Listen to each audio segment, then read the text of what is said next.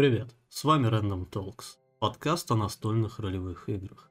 В эфире Нейт, и сегодня мы обсудим достаточно любопытную, хотя уже и избитую тему, а именно мировоззрение в подземельях и драконах.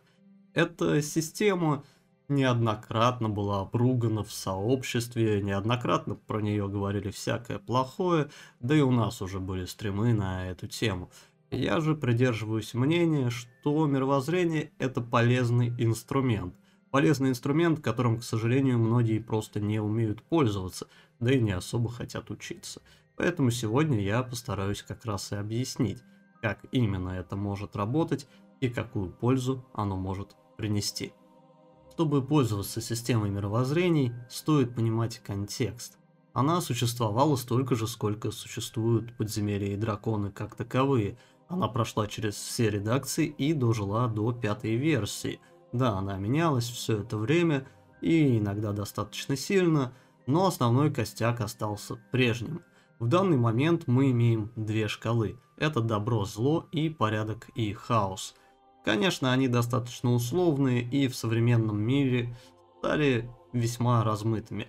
Почему? Потому что когда система создавалась, в большинстве фэнтези мораль была вполне четкая. Было выраженное добро, было выраженное зло, но сейчас в моде серая мораль. Сейчас люди любят, чтобы мир не был каким-то полярным, чтобы все было посложнее, чтобы было чем подумать, люди уже не так привержены к старой школе, где были злобные орки, которых можно убивать без зазрений совести, и добрые эльфы, которые были хорошими абсолютно во всем, без каких-либо вариантов. Тем не менее, шкала добра и зла дожила до наших дней. Да, сейчас уже трудно ориентироваться по ней, если вы не до конца понимаете, что там имеется в виду, потому что то, что добро для одного, вполне может казаться злом для другого. Но стоит осознать, что в былые времена зачастую эти вопросы просто не стояли. Но жанр фэнтези развивался, менялся и прогрессировал. В итоге мы имеем серую мораль, которая куда более точно отображает реалии современного мира. Однако система все еще работает. Стоит, кстати, отметить, что раньше, в прошлых редакциях, Система также влияла и на механическую составляющую подземелья и драконов. Были классы, привязанные к определенному мировоззрению, были заклинания, которые влияли на существ с некоторым мировоззрением, предметы и тому подобное. Сейчас подобного гораздо меньше, и по сути своей мировоззрение остается лишь строчкой в чарнике, которая мало влияет на образки кубиков. Но она может очень сильно повлиять на ваш отыгрыш, Именно поэтому она мне и нравится. И именно поэтому зачастую многие высказываются против нее. Самый частый аргумент против системы мировоззрения, который я слышу, это то, что она ограничивает отыгрыш. Но дело в том, что ограничение отыгрыша – это зачастую хорошо. И новички, и опытные игроки нередко отходят от заданного образа. Уверен, если вы играли достаточно, то наблюдали что-то подобное – Наблюдали, как персонаж начинает вести себя несколько нелогично, не так, как он вел себя раньше, а скорее так, как требует того ситуация, полностью перестраиваясь и действует так, как будет выгоднее игроку и группе. Вы также наверняка видели и, возможно, сами чувствовали, что написанный на бумаге персонаж выглядит иначе, чем тот, которого вы играете уже непосредственно на сессии. Система мировоззрений помогает избежать подобных ошибок. Как и было сказано, она задает две шкалы. Добро и зло, порядок и хаос. И если вы не можете вписать в эти две шкалы своего персонажа, скорее всего дело не в том, что он удивительно многогранный, уникальный, а в том, что вы просто сами не до конца понимаете, какой образ вы создаете и кем вы будете играть.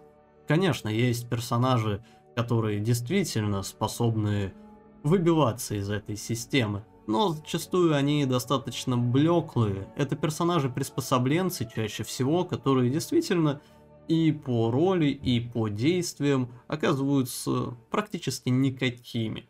А играть таким персонажем, прямо скажем, не очень интересно. Итак, как понять, куда вписывать своего персонажа? каким параметрам он тяготеет. Для этого стоит несколько расширить понятие, учитывая современные тенденции. Добро в системе ДНД это по сути своей альтруизм. Это готовность жертвовать чем-то во благо других людей, зачастую даже незнакомых. Это готовность заботиться о ком-то и ставить чьи-то интересы превыше своих. Классическая ситуация, когда вы отказываетесь от награды за квест, которую вам дает бедная крестьянка, потому что иначе ей не прокормить семью. Да, это не делает вашего персонажа прямо добрячком, но альтруизм это по сути аналог добра. Противовес возьмем эгоизм. Эгоизм зачастую присущ злым созданиям, демонам и тому подобным, которые в первую очередь добиваются своих целей, своих желаний, не оглядываясь на то, как с этим будут жить другие люди – они не особо думают об окружающих, перешагивают через головы и плюют на мнение тех, с кем им приходится иметь дело, если оно идет в разрез с их собственными убеждениями. Подобное поведение, опять же, не делает персонажа злым, он может быть просто целеустремленным, но тем не менее, это явно не самое общественно одобряемое поведение. С порядком и хаосом попроще. Порядок это порядок и есть. Зачастую, если ваш персонаж придерживается строгого морального компаса или хотя бы у него есть какие-то убеждения достаточно крепкие, чтобы ради них, это важный момент, он готов был что-то потерять, тогда, да, это законное мировоззрение или порядочное, другими словами. Если же ваш персонаж не особо заморачивается подобными вопросами, если зачастую действует по наитию, если ему плевать, что о нем подумают окружающие, и опять же, ему плевать зачастую на свои принципы, и он готов переступить через них, если это сулит какую-то выгоду, то скорее всего он больше подходит к хаотичному мировоззрению. Подобное восприятие этой шкалы несколько упрощает вписывание персонажей туда, и таким образом вы можете составить более яркий образ. Почему? Потому что у вас как минимум будет та самая строчка в чар-листе, посмотрев на которую вы можете задаться вопросом, а действует ли ваш персонаж сейчас соответствующий изначальной вашей задумке, или же вы просто творите за него какую-то дичь. Таким образом, можно существенно улучшить ваш отыгрыш, или как минимум сделать его более ровным. Это помогает избежать ошибок, и это главная функция системы мировоззрения. Да, кто-то может назвать это костылем, но, как я и говорил ранее, ошибки совершают и опытные игроки. Вам не обязательно постоянно оглядываться на то, что вы записали. Вам не обязательно постоянно думать об этом, но в момент сомнения, когда у вас закрадется мысль, а действую ли я в рамках образа персонажей, эта строчка в чарнике может оказаться спасительной – и поможет вам не вызывать вопросов у группы, не выбиваться из роли, а значит не выбиваться из погружения. Поэтому, когда вам в следующий раз будет лень немножечко подумать о том, куда именно из мировоззрения вписывать персонажа, поймите вот что. Это просто лень. Самая настоящая лень и нежелание доработать образ имеющимся у вас инструментом – инструментом достаточно простым на самом-то деле в применении, который при этом сулит довольно неплохие выгоды. По сути, система задает персонажу некоторый жизненный вектор. Играть таким персонажем куда проще и приятнее, чем играть просто болванкой, набором из циферок и каких-то черт, которые плохо состыкуются с друг другом. Более того, когда вы впишете персонажа в определенное мировоззрение – вы можете понять, что некоторые черты характера ему просто не подходят, и у него не может быть их, потому что они противоречат другим. Это, опять же, хороший инструмент для выявления таких несоответствий.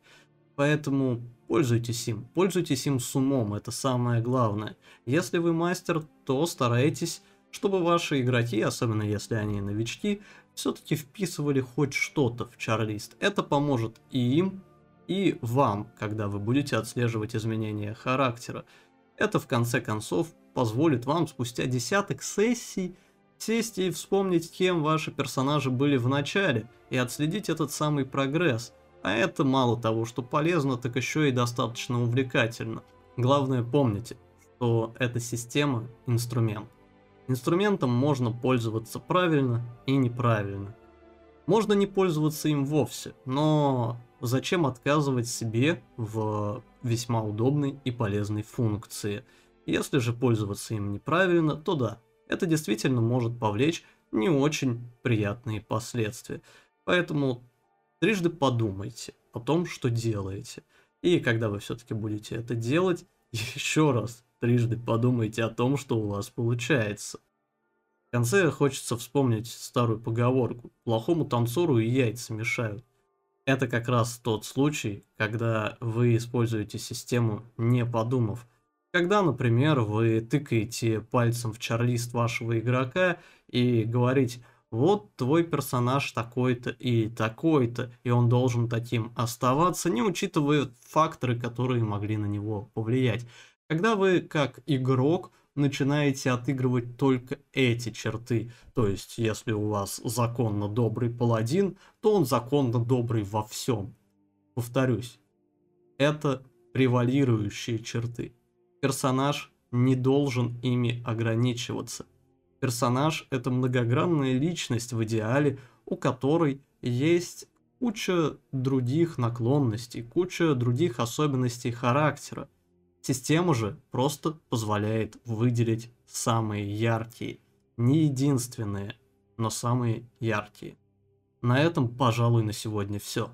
Это был первый подкаст подобного формата, сжатое изложение моих мыслей, которых иногда бывает слишком много. Если вы хотите более развернутую версию, всегда ждем у нас на канале Random Rules на наших стримах, где мы обсуждаем уже все вместе с чатом. А если вы хотите поделиться альтернативной точкой зрения, ждем вас в нашем дискорде, где подкаст может провести каждый желающий и, например, оспорить все то, что я сегодня сказал. Чтобы оценить, насколько релевантны мои советы, опять же советую поглядеть наши игры, которые я, Нейт, и веду. А на этом все. Я с вами прощаюсь, но, думаю, ненадолго. Большое спасибо, что послушали, и до скорых встреч. Пока.